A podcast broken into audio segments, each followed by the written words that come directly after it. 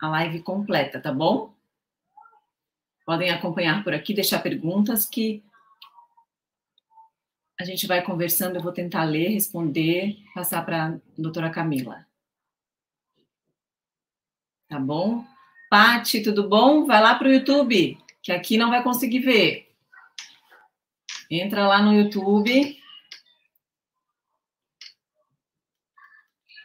Vocês estão escutando bem? Tudo bem?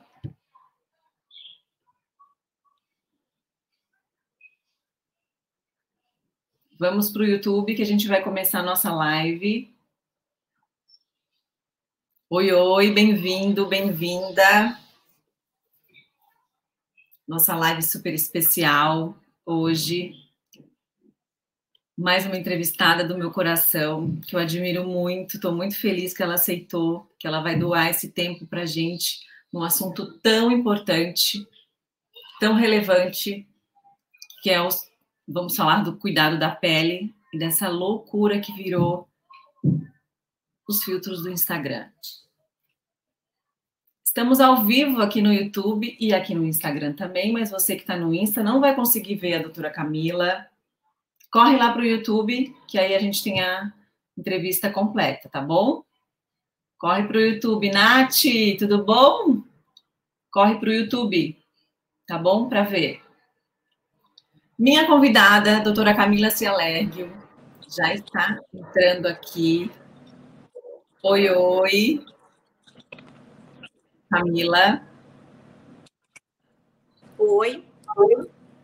Obrigada, estou muito feliz de falar contigo.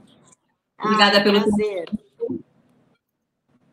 E por a gente poder falar de um assunto tão importante, né? Que é o cuidado da pele.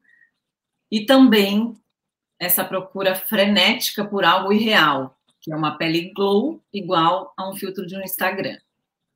Exato. Mas eu quero começar agradecendo mais uma vez, agradecendo a todos pelo lado bom, que é poder ter um dermatologista de confiança, poder cuidar da pele, que isso é muito bom, né?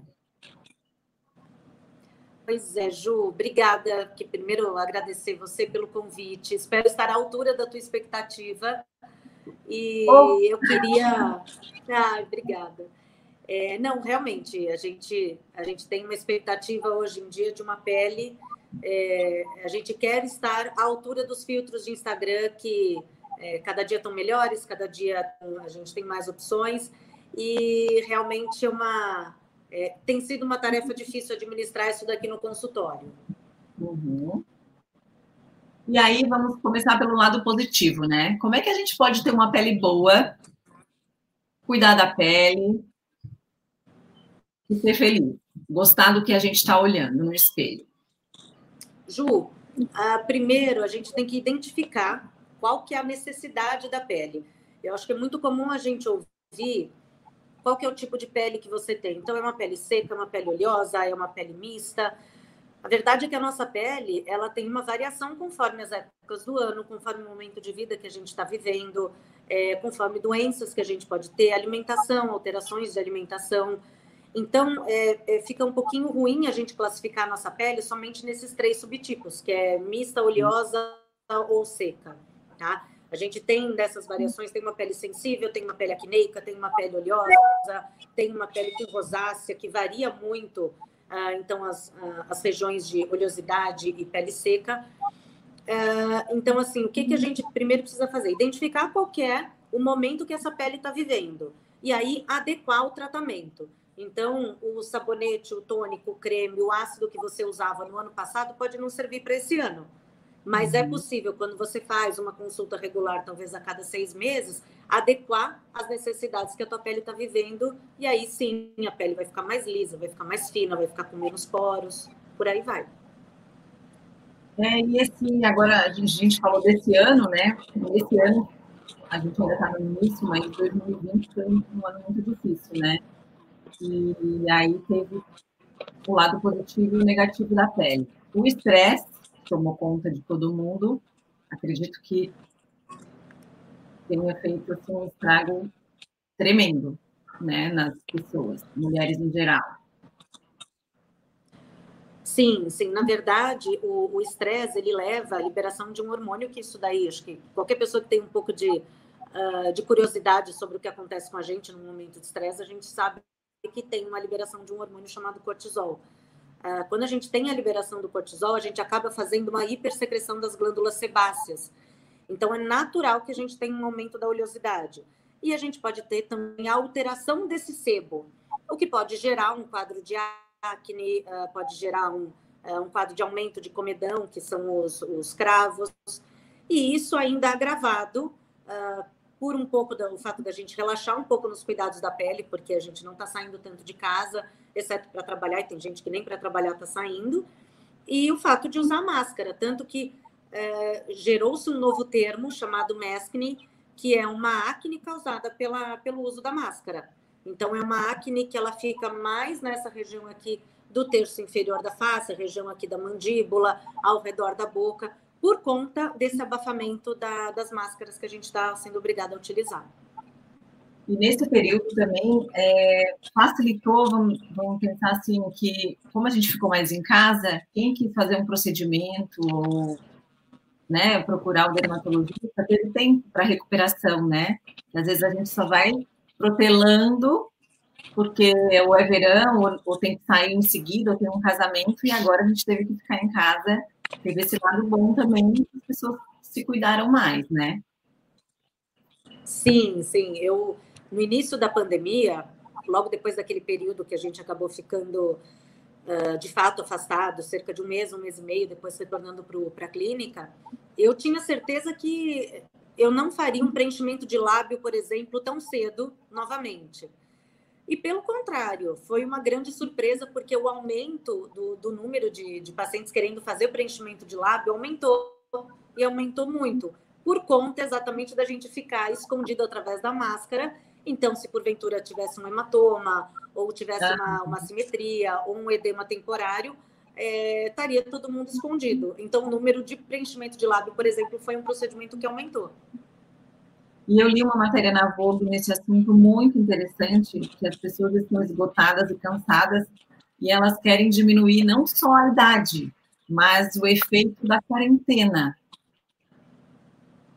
Né? Que, Sim. Aí, e aí o fato da gente estar em casa, de estar se vendo mais, se observando mais, acho que a gente nunca se olhou tanto no espelho, ou a gente nunca fez tantas lives, tantas entrevistas, uh, online, assim, aí começa a se olhar que, ai meu Deus do céu, nunca me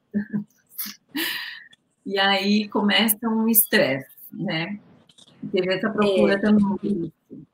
A gente acabou tendo uma percepção da gente que a gente não, não tinha, né? Era um, um ângulo completamente diferente que a gente foi obrigado a começar a se olhar. Uh, durante isso foi uma das queixas principais logo depois que a gente retornou às atividades de, de pessoas, ah, eu estou me vendo muito no computador, eu, eu, a hora que eu estou fazendo uma reunião, eu estou vendo isso, ah, então, olha, eu não estou aguentando essa ruga, não estou aguentando o meu bigode chinês, e principalmente essa região aqui, como eu estava comentando antes com você, essa região aqui do pescoço, porque muitas vezes o computador pega a gente de baixo e aí evidencia essas regiões. Mas, então, assim, a procura por procedimentos nessa região aqui do pescoço, papada, uh, o sulco nasolabial, é, e também para diminuir a aparência de cansaço, porque a aparência de cansaço, ela, lógico, né? A gente está muito mais cansado, a gente está muito mais estressado, mas a gente não quer mostrar isso para ninguém. A gente pode sentir, mas a gente não quer mostrar isso, né? Exato. Deixa eu falar aqui com o pessoal do Instagram. Ariana, tudo é. bom? Ó, estamos no YouTube. Aqui ninguém vai conseguir ver, infelizmente, a doutora Camila, tá? Corre para o YouTube que a gente está lá. Voltando outra matéria, porque está saindo tanta matéria sobre isso, assim, acho que os dermatologistas estão em alta, assim como os psicólogos. Dois é. profissionais assim, em alta. É, a procura, é, a procura por dermatologista na Veja São Paulo foi na faixa etária predominante das redes sociais que são as mulheres de 18 a 40 anos. Essas que estamos falando delas, né? Nesse sentido de está se olhando mais e está falando mais. Aí eu queria falar, nesse, nesse sentido, eu queria falar dos filtros, que é muito bom, né? A gente assim, cria uma autoestima em um segundo, a gente arruma até a postura quando coloca o filtro, né?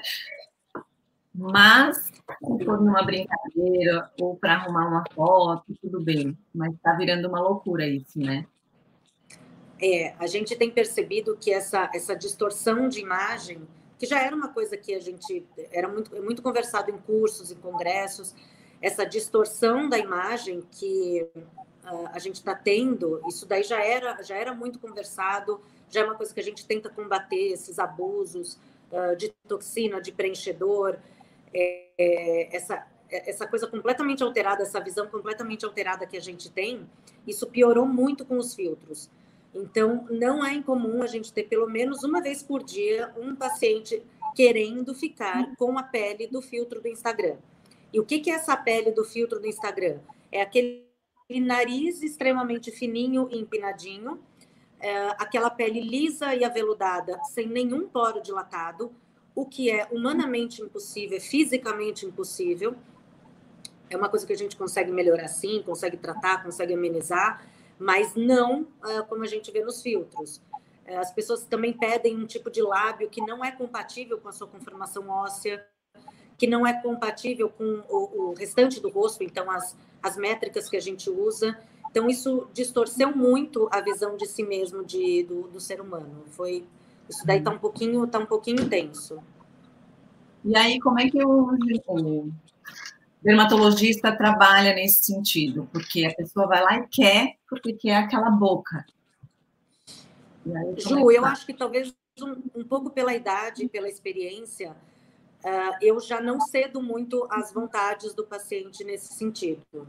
Então, eu tento explicar por uma questão de anatomia, a estrutura óssea, a quantidade de gordura, a idade, a dentição, então a arcada dentária, o tamanho do olho comparado com uh, assim, o terço superior com o terço médio e o terço inferior, aonde cabe aquele lábio, uh, o quanto que cabe de preenchimento dessa região malar, é, o quanto que a gente pode ou não fazer o Fox Eyes, que foi outra febre agora na, na época da pandemia. É, então, eu tento explicar. Se o paciente não concorda, eu me acho no direito de não fazer o que eu acho que não vai ser bem visto pela amiga durante um jantar, por um parente enquanto a gente estiver numa reunião de família. Então, eu me dou o direito de falar é, o que eu acho que fica bom e o que eu não acho que fica bom eu acabo não fazendo. Mas a, o paciente acaba muitas vezes procurando um outro profissional que acaba muitas vezes cedendo à vontade. E aí tem como voltar atrás? Porque, com certeza, Alguns procedimentos. Sim, alguns procedimentos, como por exemplo, uh, o preenchimento com ácido hialurônico, a gente consegue reverter. Então, não gostou, é, ou se por acaso né, deu, deu algum tipo de complicação, a gente consegue reverter. Esse, essa é a grande vantagem do preenchimento com ácido hialurônico. Infelizmente, ainda tem alguns profissionais colocando algumas substâncias que a gente é, que não são consideradas permitidas é, para estética pela Anvisa, como por exemplo a colocação do PMMA, que é o polimetilmetacrilato. Isso daí a gente não reverte, exceto cirurgicamente. Uh, os bioestimuladores, a gente acaba tendo um pouco de efeito de preenchimento com os bioestimuladores, também não é reversível. Alguns duram um ano, outros duram dois anos e meio, como é o caso do Sculptra, por exemplo.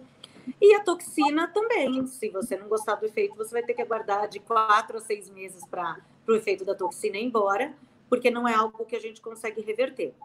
Esses são os mais comuns aí no, no nosso dia a dia. Voltando para a vida real. É. Eu quero cuidar da minha pele. Uh, e a gente sempre fala aqui, já conversei, né, sobre nutrição, sobre bem-estar. E aí eu acho que é um conjunto, né? A pele entra nesse esse conjunto, assim, tem que estar tudo junto, porque a gente para se cuidar, né, que vem de dentro para fora também, né?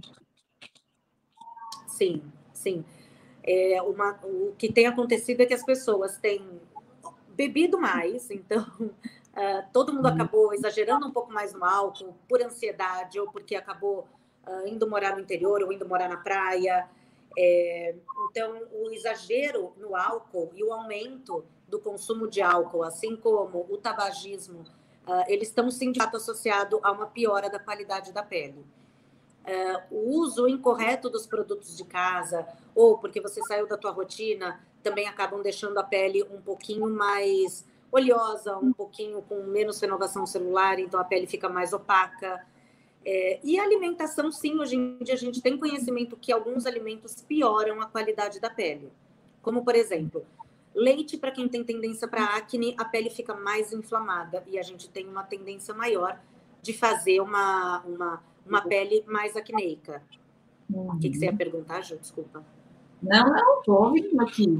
Ótima ah, colocação. É, o açúcar também é uma coisa que hoje a gente tem conhecimento que ele aumenta o processo de envelhecimento. Então, comidas, pessoas que acabam consumindo açúcar em excesso, doces em excesso, que a gente acaba dando talvez uma descompensada aí. Acho que raros os pacientes que conseguiram perder peso durante a pandemia. Uh, a maioria aumentou. E isso está associado também a um aumento, uma piora, uma, uma aceleração do envelhecimento cutâneo também, tá? Fora o sol. A gente teve, ficou um período fora, eu mesma fui morar fora por um período. É, a gente acaba tomando um pouco mais de sol e do que a gente está habituado no nosso dia a dia. Isso também acaba aumentando a quantidade de mancha, de pinta, de doenças de pele como sardas, uh, melasma e até a possibilidade de um câncer de pele. Uhum. Olha, pessoal do Instagram, muita gente entrando aqui, obrigada. Tem que correr para o YouTube, porque aqui vocês não vão conseguir ver a doutora Camila, tá bom? E aí chegou uma perguntinha aqui do Instagram. Qual é o segredo para manter uma pele sempre boa? Tem, a gente tem que ir no dermatologista, assim, igual vai a um ginecologista a cada seis meses. Tem um período ideal para a gente ir no dermatologista? Ju, eu, eu falo às vezes com, com o paciente, ele pergunta assim, poxa, mas aí eu fiz uma toxina. Nossa, mas eu vou ter que fazer isso sempre? Vai. A gente não faz raiz do cabelo com frequência? A gente não corta o cabelo a cada seis meses, uma vez por ano? A gente não faz não, a unha toda semana? Vai querer, vai gostar e vai querer, com certeza. Então, exato, exato. A gente tem que ter esse cuidado porque a gente envelhece, porque a gente está tomando mais sol, porque a nossa pele muda conforme a idade, a nossa estrutura facial, estrutura corporal, ela muda conforme a idade. Então, o segredo para uma pele boa é você ter uma pessoa para poder acompanhar as mudanças que o tempo vai te gerar, seja por fotoexposição, seja por uma alteração metabólica, seja por uma doença, ah, seja por um hábito de vida. Então, como é que a gente faz para ter uma pele boa? Você tem que ter um acompanhamento. Isso não é puxando a sardinha para o meu lado ou dos dermatologistas. É porque simplesmente é, é a melhor pessoa para te acompanhar. E não ficar comprando produtos aleatórios na farmácia, porque, na minha opinião, você acaba gastando dinheiro com um produto que vai te dar um subresultado. E o que serve para mim pode não servir para minha amiga, né? Exato, exato. E a gente acaba uh, comprando muito produto na farmácia porque é gostoso, porque é bonito, porque tem um cheiro bom, porque a embalagem é legal, porque eu vi a propaganda, porque a blogueira postou. E, na verdade, não é um produto, que nem foi a pergunta do Instagram, qual que é um produto? Não existe um produto que vai fazer a tua pele ficar boa. É um conjunto de hábitos. É um sabonete, talvez um tônico, talvez uma água termal, um ácido alternando com um nutritivo, uma vitamina C, é, isso pode ser completamente diferente para quem tem uma rosácea, por exemplo. Mas quem não tem acesso a um dermatologista, por exemplo, uh, três passos, vamos simplificar aqui. Ah, eu quero cuidar da minha pele, quero começar a cuidar da minha pele agora. O ideal, três? Bom. Para iniciar. Eu vou, eu vou começar. Hã? Para iniciar, assim, vou começar hoje a cuidar da minha pele. Então é o básico que todo mundo sempre fala, isso é bem chato porque de ficar repetindo sempre. É, protetor solar. Hoje a gente fala de duas camadas de protetor, o protetor sem cor e o protetor com cor. Tá? Uhum. Isso tem que ser reaplicado a cada três horas, todos os dias. Então, essa luz aqui do ring light, essa luz aqui do computador, a luz daqui de cima, apesar de eu estar num ambiente aqui fechado, são luzes que elas vão fazendo com que eu produza cada vez mais mancha e faz com que eu produza mais radicais livres e eu envelheça. Então, protetor solar tem que ser reaplicado ao longo do dia e de preferência com cor, tá? Uh, retirar a maquiagem. Ah, eu não uso maquiagem, mas a gente tem o efeito da poluição uh, que faz com que a gente envelheça se a gente não remover esses resíduos no final do dia. Tá? Uh, eu não consigo falar o básico, tá? Você já percebeu. É, não, não, vou conseguir. É, um ácido, quando a gente fala de uma pele grossa, uma pele opaca, é uma pele que não está fazendo renovação celular.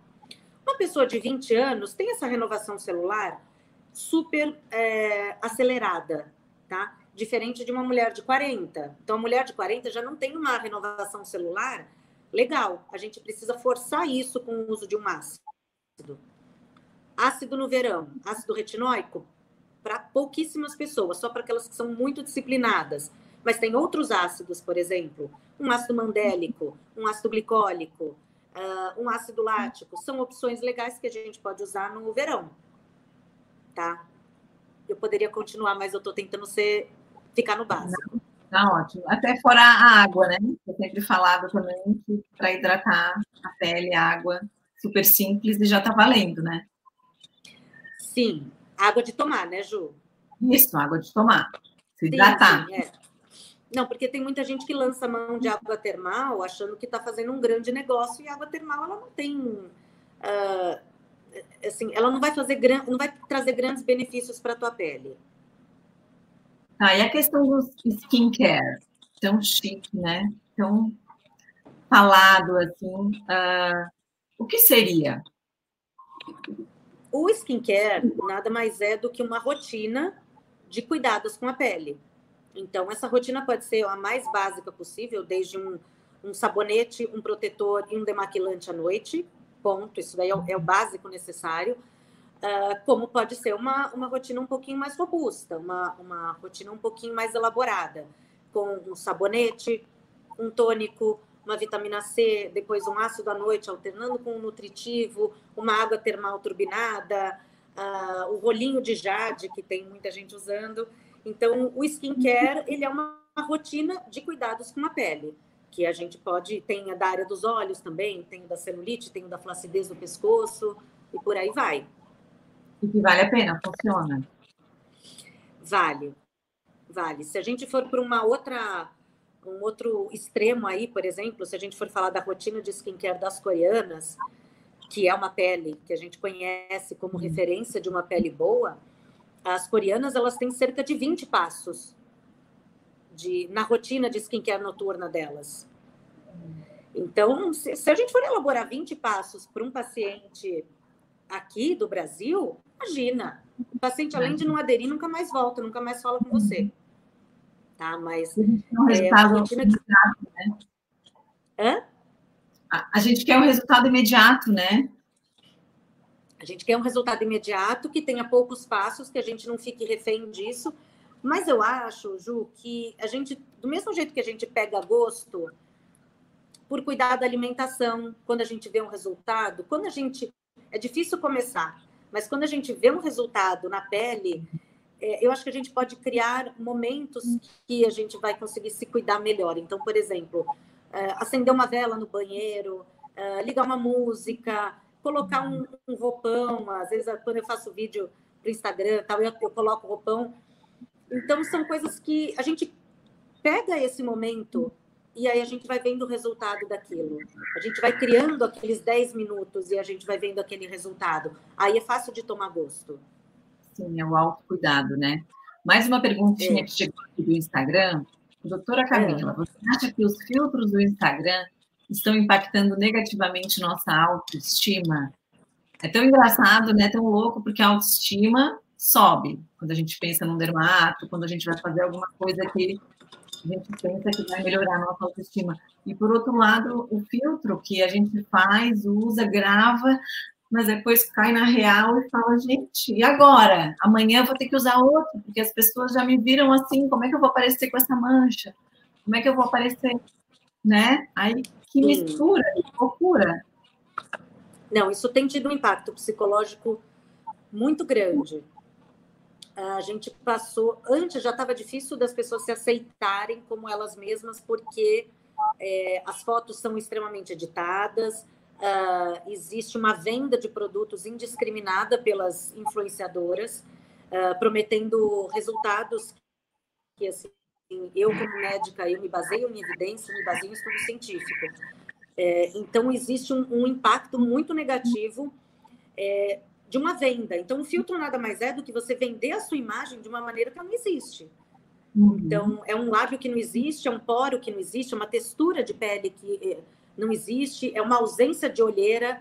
É, então, aqui a gente fala de concavidades que são necessárias, é, são consideradas anatomicamente corretas, e o filtro, ele tira tudo isso. E a gente passa a viver uma realidade que, quando a gente se olha no espelho, a gente não aceita. Quando a gente não aceita, a gente acaba procurando um médico dermatologista para que a gente transforme aquele filtro numa realidade. E essa realidade, ela não, não é, a gente não consegue, é, é, como é que fala? A gente não consegue é, proporcionar para o paciente. Uhum. Não consegue recriar.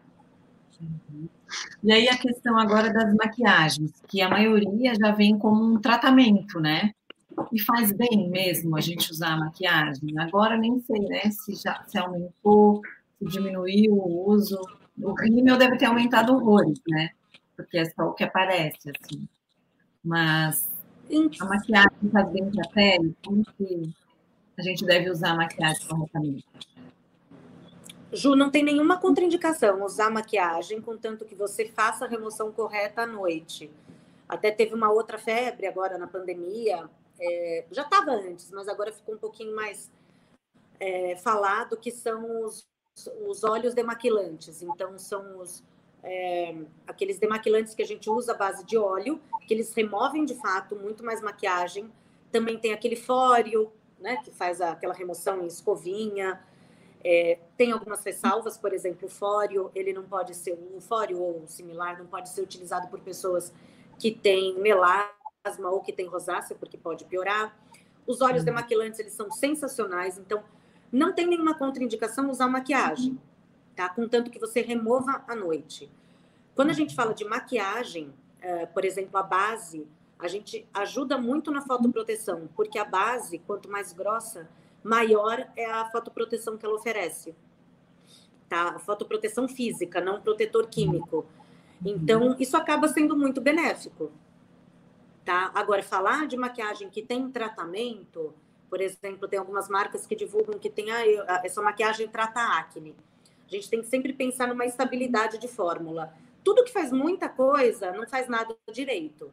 Uhum. Então, um produto que ele trata acne, poro, mancha, rosácea, fotoproteção, antidade, não tem como, porque isso não tem como ficar estável numa fórmula. Milagre. Tá? Então, se ele... Hã? Milagre não existe, a gente já sabe. Não, é, é fisicamente impossível você estabilizar uma fórmula é, com tantos componentes. Então, ou você vai colocar todos aqueles componentes e muitos deles vão ficar inativados, ou você vai ter que colocar todos aqueles componentes. Quem trabalha muito com manipulação, que eu amo de paixão, é, isso acontece. A gente vê. Você tem que jogar todos os componentes numa concentração muito baixa. Uhum. Então, por exemplo, um exemplo de é, industrializado versus manipulação. A gente não consegue muitas vezes chegar numa fórmula de um ácido no, na indústria comparado com o que a gente consegue na manipulação. Porque a gente não consegue, porque a Anvisa não permite, porque não fica estável a longo prazo, com aquela, aquele prazo de validade. Então, é, essas maquiagens que elas te dão um tratamento, a gente tem que desconfiar um pouco quando ela tem muitos itens aí de, de eficiência. E aí chegou outra perguntinha de acordo com esse assunto, que qual é a melhor maneira de limpar a pele do rosto antes de dormir? Tirar a maquiagem, né? É, é o quê? É um sabonete específico? Qual é o ideal? Eu tenho gostado, assim, são duas etapas pelo menos, tá? Então, o sabonete, ele não remove a maquiagem como deveria. Então, a gente uhum. tem que usar um demaquilante e a gente tem que usar um sabonete na sequência. Por que o sabonete na sequência do demaquilante? Porque os bons demaquilantes, a gente sabe que eles são a base de óleo. Então, demaquilante que remove rímel, que remove aquela maquiagem mais grossa. Então, eles têm óleo na formulação, seja um bifásico, que é aquele que você chacoalha e ele fica numa fase só, ou os óleos demaquilantes. você não vai deixar aquele óleo na tua pele para você poder dormir ou para passar um ácido nutritivo na sequência, porque ele não vai penetrar. Então, na sequência, você higieniza a sua pele com um sabonete adequado. Aí você começa o restante da rotina do skincare. Perfeito.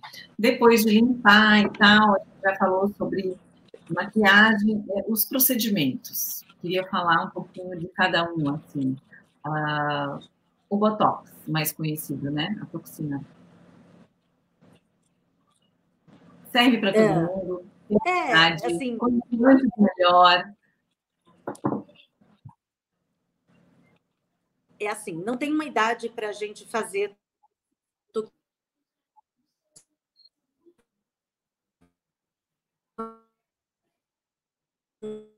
18 anos, uma pele muito clara, uma pessoa, por exemplo, já fazer muito. Acho que. Ah, voltou. Uh, uma pessoa míope, por exemplo, que faz muitas essas ruguinhas aqui na região da glabela ou aqui na região ao redor dos olhos, talvez uma pessoa com 18 anos já tem indicação de iniciar a toxina. Às vezes uma pessoa aos 40 anos ainda não tem, tem outras prioridades, tem outras necessidades que não a toxina. É, a toxina, por exemplo, é indicado para prevenir que aquela ruga já fique estática, então aquela marca definitiva na pele, tá? O preenchimento, a gente fala muito, a gente começou a falar de rosto de é, aspecto de cansaço. Uma das um dos primeiros sinais de envelhecimento é essa esse, esse cavo aqui da olheira. A gente começa a ficar com esse olho mais afundadinho, porque é uma das regiões que a gente perde uma das gorduras mais superficiais, tanto aqui na região da olheira quanto aqui na região da bochecha. Então, essa diminui, essa diminui e a gente começa a ficar com aquela cara derretida. Então, aparece a olheira, aparece o sulco, aparece aqui essa ruga da marionete. O que mais? Vou falar aqui um monte né, se deixar o procedimento. Terror, terror e pânico. Mas tem conserto, a medicina está aí para isso. Vai, né? vai, vai aparecendo tudo. E aí, quem sim, tem medo. Sim. Tem, tem muitos procedimentos legais hoje em dia. A gente pode desde. Isso, está falhando um pouquinho, mas vamos lá. Se tá tem pessoas que têm medo? É, não, tem, tá. tem gente, muita mulher que tem medo, Tô, né? Tá meio falhado. De repente, também fica todo mundo com aquela cara de botox todas iguais, né? E aí vai do dermatologista, Sim. né? Porque tem vários jeitos de colocar e às vezes a pessoa nem percebe.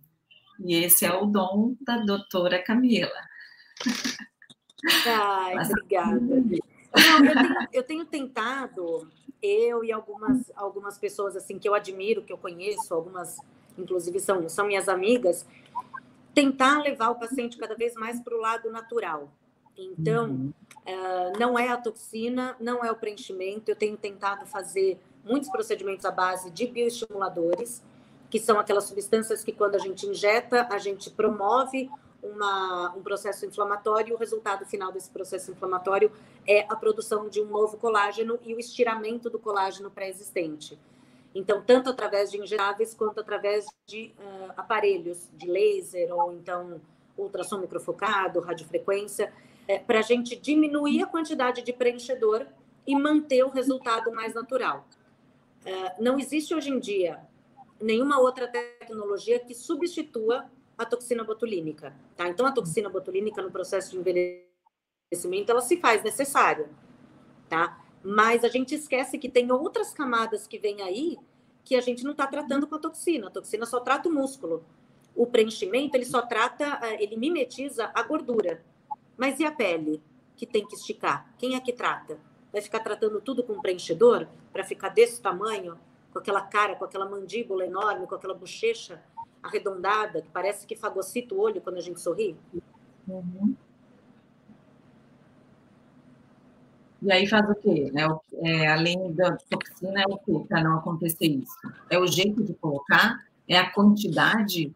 Como que eu que eu vou saber, assim, como que eu vou ter certeza que, ai meu Deus, vai fazer do jeito certo, que eu não vou ficar com essa cara igual a todo mundo, assim. Essa que a pessoa vê, nossa, fez botox. Então, primeiro é você saber indicar. tá? Saber indicar e saber mostrar para o paciente que não é a toxina que ele está precisando naquele momento, tá? Ah, pode É, então, ser. de acordo. Pode não ser, pode não ser. Eu tenho aqui, por exemplo, casos de algumas pacientes com um nível de fotoenvelhecimento muito alto. Então, pessoas que tomam muito sol, ah, pacientes que fumam, que fumam e tomam muito sol. Então, a pessoa tem mancha, ela tem uma pele, por vezes, mais espessada, ou às vezes a pele um pouco mais fina, dependendo do processo já de envelhecimento instalado. Ah, já tem ruga marcada, mas ela só quer fazer o Botox. Uhum. Aí o que que acontece? A gente acaba tendo ah, um, um resultado pobre da toxina. E aí a paciente quer porque quer elevar, elevar, elevar, elevar, e a gente vai conseguir esse resultado, por exemplo, só com fio de tração, ah, ou com preenchimento, com fio de tração mais preenchimento, mais toxina. Ju, me dá um minutinho que eu tô ficando sem bateria, só um segundinho, peraí. Tá, né? então quero aproveitar vocês que estão aqui no YouTube para se inscrever no canal, clicar no sininho, deixar comentários, fazer suas perguntas. Estamos ao vivo aqui no YouTube. E vocês no Instagram, corram para o YouTube, porque aqui, infelizmente, não vai dar para acompanhar a entrevista da doutora Camila, Aqui, tá ó. bom? Aqui atrás, aqui atrás. Desconecta alguma coisa. Pode desconectar algum, menos esse que eu estou usando. Voltando ao Pronto, pode falar, desculpa. E aí, outra coisa que a gente procura também muito na, na, na dermatologista, e nesse período que aconteceu muito, que também tá, tem uma matéria incrível na revista L, falando né, dos cuidados, dos filtros, ah, e da queda de cabelo também, que a gente não pode esquecer que teve um aumento enorme né, nessa pandemia. Sim, E que só é sim. tratado com dermatologista, é- ou adequadamente, né? O quê? Desculpa? que é tratado adequadamente com um dermatologista, né? A gente consegue reverter isso. Sim. Sim, sim. É, o dermatologista, ele é o, o profissional capacitado para tratar as doenças de cabelo. E dentro da dermatologia existe uma subespecialidade que são os dermatologistas que se especializaram em cabelo. Mas todo dermatologista está apto para tratar as doenças de cabelo. É, no início a gente falava muito de, a gente aumentou? sabia que aumentou muito, aumentou muito, por uma série de fatores. A gente já sabia que isso ia acontecer por conta do estresse que a gente estava passando. Então, todo, toda queda de cabelo que a gente pode classificar, na grande maioria dos casos, disso que a gente está conversando, como um eflúvio telógeno, que é o aumento uh, de mais de 150, 100 a 150 fios por dia, que é o que a gente considera normal, é, podem cair até 500 fios num dia, é, por exemplo, por um evento estressante, três a quatro meses depois, a gente tem esse eflúvio telógeno, que é essa queda que chega a ser desesperadora, tá? É, como todo evento estressante, a gente não fala só de um estresse psicológico, tem um estresse físico. Então, todas as pessoas que pegaram COVID, COVID que se contaminaram, a gente viu que uh, o eflúvio pós-Covid, o eflúvio depois de três a quatro meses da infecção, é, é um eflúvio muito intenso. Então, não foi um caso, dois, três que a gente pegou aqui na clínica, de casos de um, um eflúvio que o paciente se desesperou completamente. Eu mesma tive, depois que eu, eu me contaminei, eu tive um eflúvio que eu falei, gente, dessa vez eu vou ficar careca. E aí trata como a queda de cabelo? Então, primeiro a gente tem que identificar qual que foi o fator causador desse, dessa queda de cabelo. Então, a gente vai fazer todo um screening de exames, a gente vai fazer toda uma solicitação de exames, ver como é que está a tireoide, como é que está o hemograma, uh, perguntar para o paciente se teve algum evento que causou isso. Então, a gente sempre pesquisa tudo que aconteceu quatro a seis meses atrás. Então, infecção, cirurgia, evento estressante, alguma infecção de garganta, alguma febre, algum, qualquer coisa. Então, tudo que aconteceu, então, isso daí é a parte mais difícil de conseguir entender porque muitas vezes o paciente nem lembra ou ignora. Então, feito esses exames e feita essa anamnese, a gente vai estabelecer o tratamento correto. O tratamento correto, ele vai desde produtos tópicos, então, produtos que a gente utiliza uh, diariamente ou duas, três vezes por semana diretamente no couro cabeludo, vitaminas orais manipuladas ou prontas, uh, específicas para aquele caso, e a gente pode fazer também procedimentos no consultório de, por exemplo, o MMP, que é microinfusão de medicamentos na pele.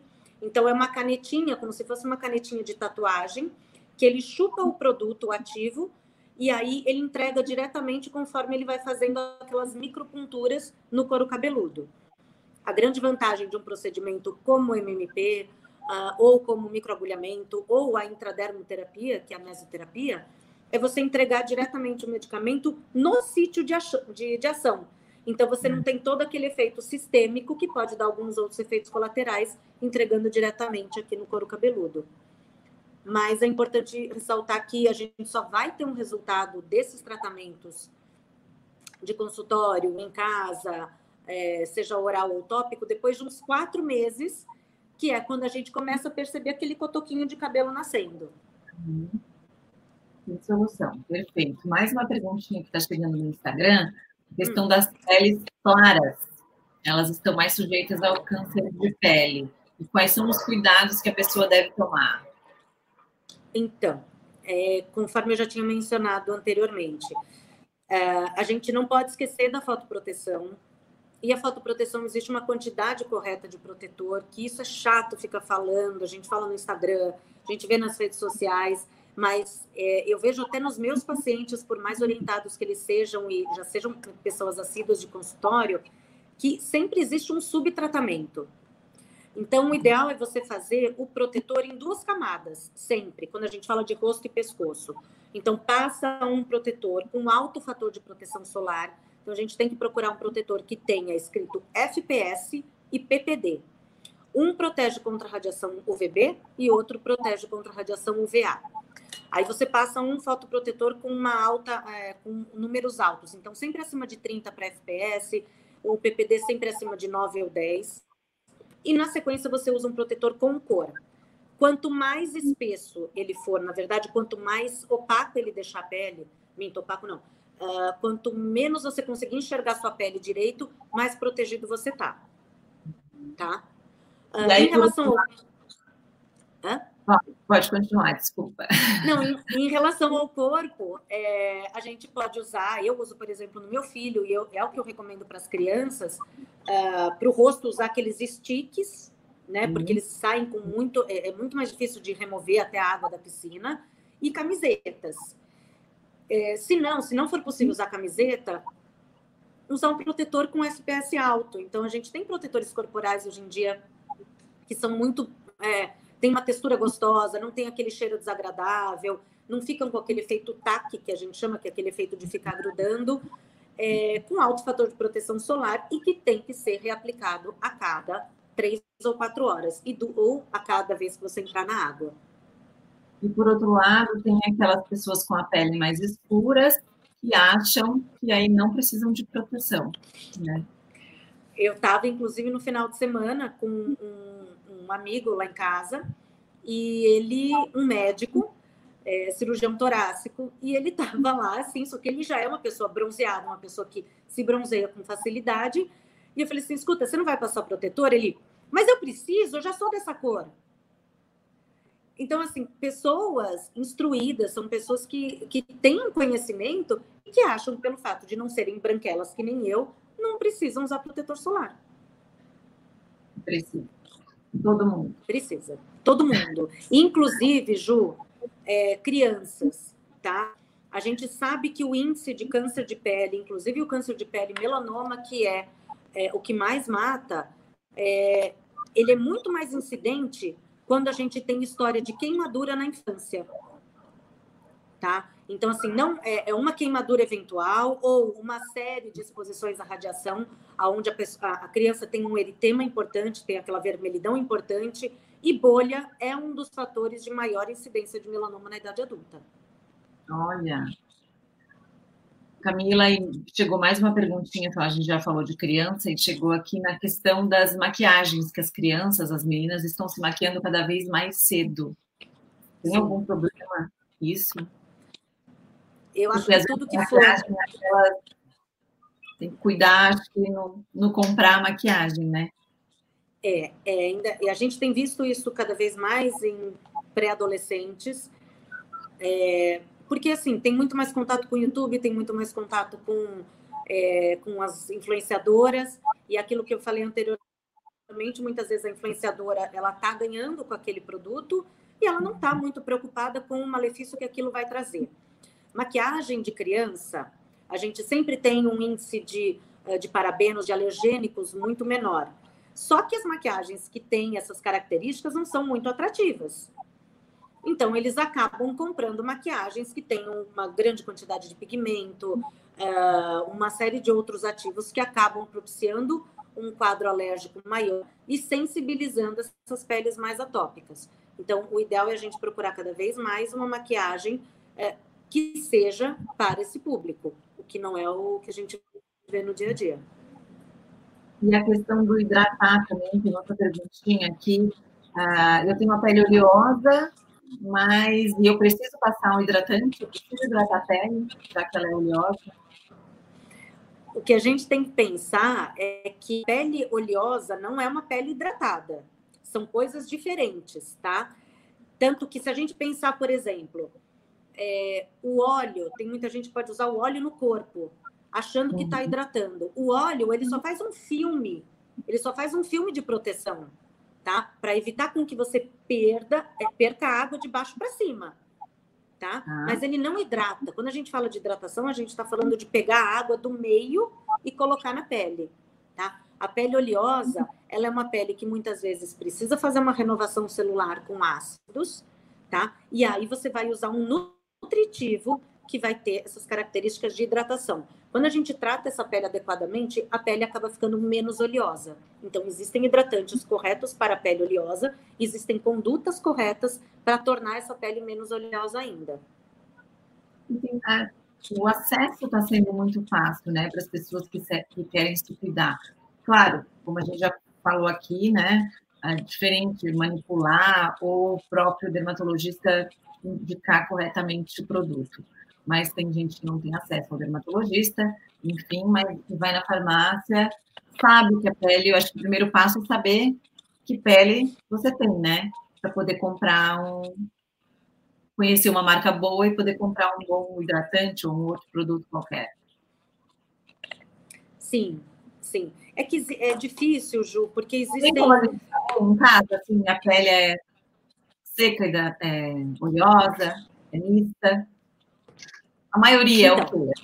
A gente a maioria das peles é, a gente tem a gente, você pode até colocar nesse nesse nesse balaio sabe seca uhum. oleosa ou mista a pele mista popularmente conhecida como mista é uma pele que tem uma oleosidade nessa zona T tá mas essa mesma pele pode ser uma pele com uma rosácea, que é uma doença de pele, tá? Que se for tratada como uma pele oleosa, você vai ter uma série de complicações.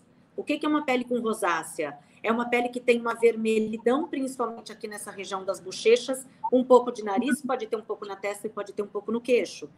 É uma pele que fica facilmente vermelha, é uma pele que fica seca e muitas vezes coça. É uma pele que, se você toma um vinho, toma uma bebida alcoólica, ou você se expõe ao vento ou um frio, é uma pele que fica vermelha quando você faz exercício também. Só que essa pele tem uma característica de maior oleosidade ou mais hiperreatividade para oleosidade. Só que se você tratar com produtos para pele oleosa, você vai ter uma piora muito grande dessa característica de pele, dessa doença. Uhum. Então é difícil classificar nessas três, nesses três subtipos. E a questão do, que eu estou vendo aqui é a questão do melasma, que já a, a pessoa já tratou, já gastou rios de dinheiro, mas aí chega o verão, volta tudo. Aí o que, que tem que fazer, afinal? Então, eu tenho, eu recebo muita pergunta também pelo Instagram, é, ou às vezes até de quem aparece aqui, que não é meu paciente ainda. É, ah, não, mas é, eu consigo eliminar o meu melasma. Como é que eu curo o melasma? Melasma não tem cura tá? Melasma tem controle. E como a gente controla uma doença dessa que a gente ainda não conhece completamente a fisiopatologia dela, ou seja, a gente não conhece completamente quais são as causas que geram o melasma. É, a gente trata de diversas maneiras, como com creme, com tratamento oral. A gente tem hoje uma série de ativos que a gente lança mão para tratamento oral do melasma, procedimentos. Ah, mas eu quero fazer. Ah, não, mas eu vou precisar fazer tudo isso? Vai vai. Porque a gente não conhece direito por que, que o melasma existe, quais são todas as faces do, do, de causa do melasma. Então, a gente lança mão de fotoprotetor oral, que é o polipódio leucotomus, por exemplo, uh, o picnogenol. A gente lança mão de clareadores, que existem os clareadores de verão, os clareadores de inverno. Tratamento, existem alguns lasers específicos, e muito cuidado com isso, porque a maioria deles pioram o melasma, mas existem alguns tratamentos de consultório que também melhoram. Então, é, o paciente piora no, no, no verão, o melasma, piora, piora, porque a gente tem um calor muito maior, o melasma tem um fator, uma, uma, uma quantidade de vasinhos que ficam embaixo, quando a gente vê na lupa, a gente consegue enxergar. Então, tem a mancha por cima e tem um monte de vasinho por baixo. Quando fica calor, a gente faz uma vasodilatação. Essa vasodilatação faz com que aparente que uma mancha está pior, quando na uhum. verdade a causa é vascular. Então, assim, piora assim no, no, no, verão, não quer dizer que não vai melhorar depois, mas existe o tratamento de controle no verão e existe o tratamento de clareamento no inverno. É por isso que é tão difícil falar de um tratamento específico para o melasma, porque não é uma coisa só. Uhum. E o calor, né? A gente aqui entra naquele carro quente, a gente parece que está que sente assim que vai crescendo, né? Eu tenho também, eu sei. Sim, sim. Quando você entra no carro quente ou quando você, ah, não, vai, vai na praia. Nossa, mas eu vou na praia, eu só fico debaixo do guarda-sol. Mas tem esse fator vascular do melasma que faz com que você tenha um aspecto que a mancha piora, tá? Uhum. E se você não controlar isso daí, você vai fazendo formação de novos vasinhos. E aí esses vasinhos vão ficando mais uh, mais vasodilatados. Fica mais vasodilatado, parece que a mancha está pior. E se você estiver na praia ou se você estiver na neve, que não é o caso agora, porque né, ninguém está viajando, mas a radiação bate e volta. Então, você está embaixo do guarda-sol, ela reflete na areia. Você está na neve, ela reflete e ela volta e mancha o teu rosto. Ok. Camila, para a gente encerrar, estamos quase chegando ao fim, eu queria que tu desse algumas diquinhas básicas, assim, é, para a gente cuidar da nossa pele, para a gente ter essa autoestima que a gente tanto procura, para a gente fugir dos filtros do Instagram, usar com sabedoria, com brincadeira, porque a gente também não pode, né, é, excluir eles, né, porque estão aí, às vezes a gente, todo mundo usa, né, não tem, a gente só quer o equilíbrio e saber que a gente pode ter um profissional e cuidar da gente, né? Esse autocuidado é tão bom, tão importante, né? Ju, eu acho que uma coisa que é, é muito importante a gente ter consciência que a gente é bonita, é, a gente consegue ser belo por diversos aspectos. Então, são os nossos valores, são as coisas que a gente tem aqui dentro, são coisas que a gente prega, é o sentimento que a gente tem pelo outro, são as caridades que a gente faz, é, e que isso é o que traduz a nossa beleza. Se a gente puder pensar o que, que a gente pode fazer externamente, a gente também tem que entender que a minha conformação óssea é diferente da sua, que é diferente da é, do meu paciente que está sentado aqui na frente, se fosse o caso.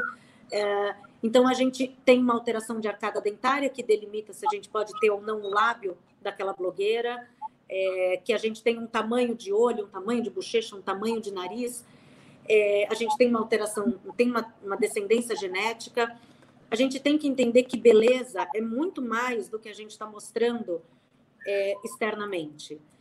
É, eu acho que a gente tem que se tratar é, mentalmente falando, tem que buscar se espiritualizar um pouco mais e se gostar. Entender que o dermatologista ele vai estar tá ali para te ajudar a também colocar um freio quando for necessário, mas embelezar também quando ele achar que deve. Então, agora... Ai, da melhor forma. Ela já veio com filtro, quem conhece sabe, ela já vem com filtro, é uma coisa. Ah! Doutora Camila, Camila que eu chamo, né? Adoro, é, é assim por dentro e por fora. Por fora ela já Obrigada. Quem não conhece, vai lá conhecer. Obrigada, Ju, obrigada. Obrigada pelo convite, obrigada por abrir esse canal. Mas aí você tinha pedido umas diquinhas rapidamente. Rapidamente. Procurar um protetor, procurar um protetor solar para você reaplicar ao longo do dia. de preferência, fazer essa, essa forma de dupla camada. Então, um sem cor por baixo, um com cor por cima. Gente, existem protetores que são legais, que eles não ficam grudando, que não ficam derretendo. Uhum. Passou maquiagem de manhã, demaquila à noite. Não fricciona a pele, então tomem cuidado com esponjinhas de maquiagem, tomem cuidado com esses fórios e outros aí similares da vida. Uh, e é isso, e hidratar mesmo com a pele oleosa. É isso. Ótimo. Obrigada. Obrigada a você. que agradeço. Obrigada, Camila. Linda. Obrigada. Obrigada. Beijo. Obrigada. Tchau. Beijo. Tchau, tchau. Obrigada.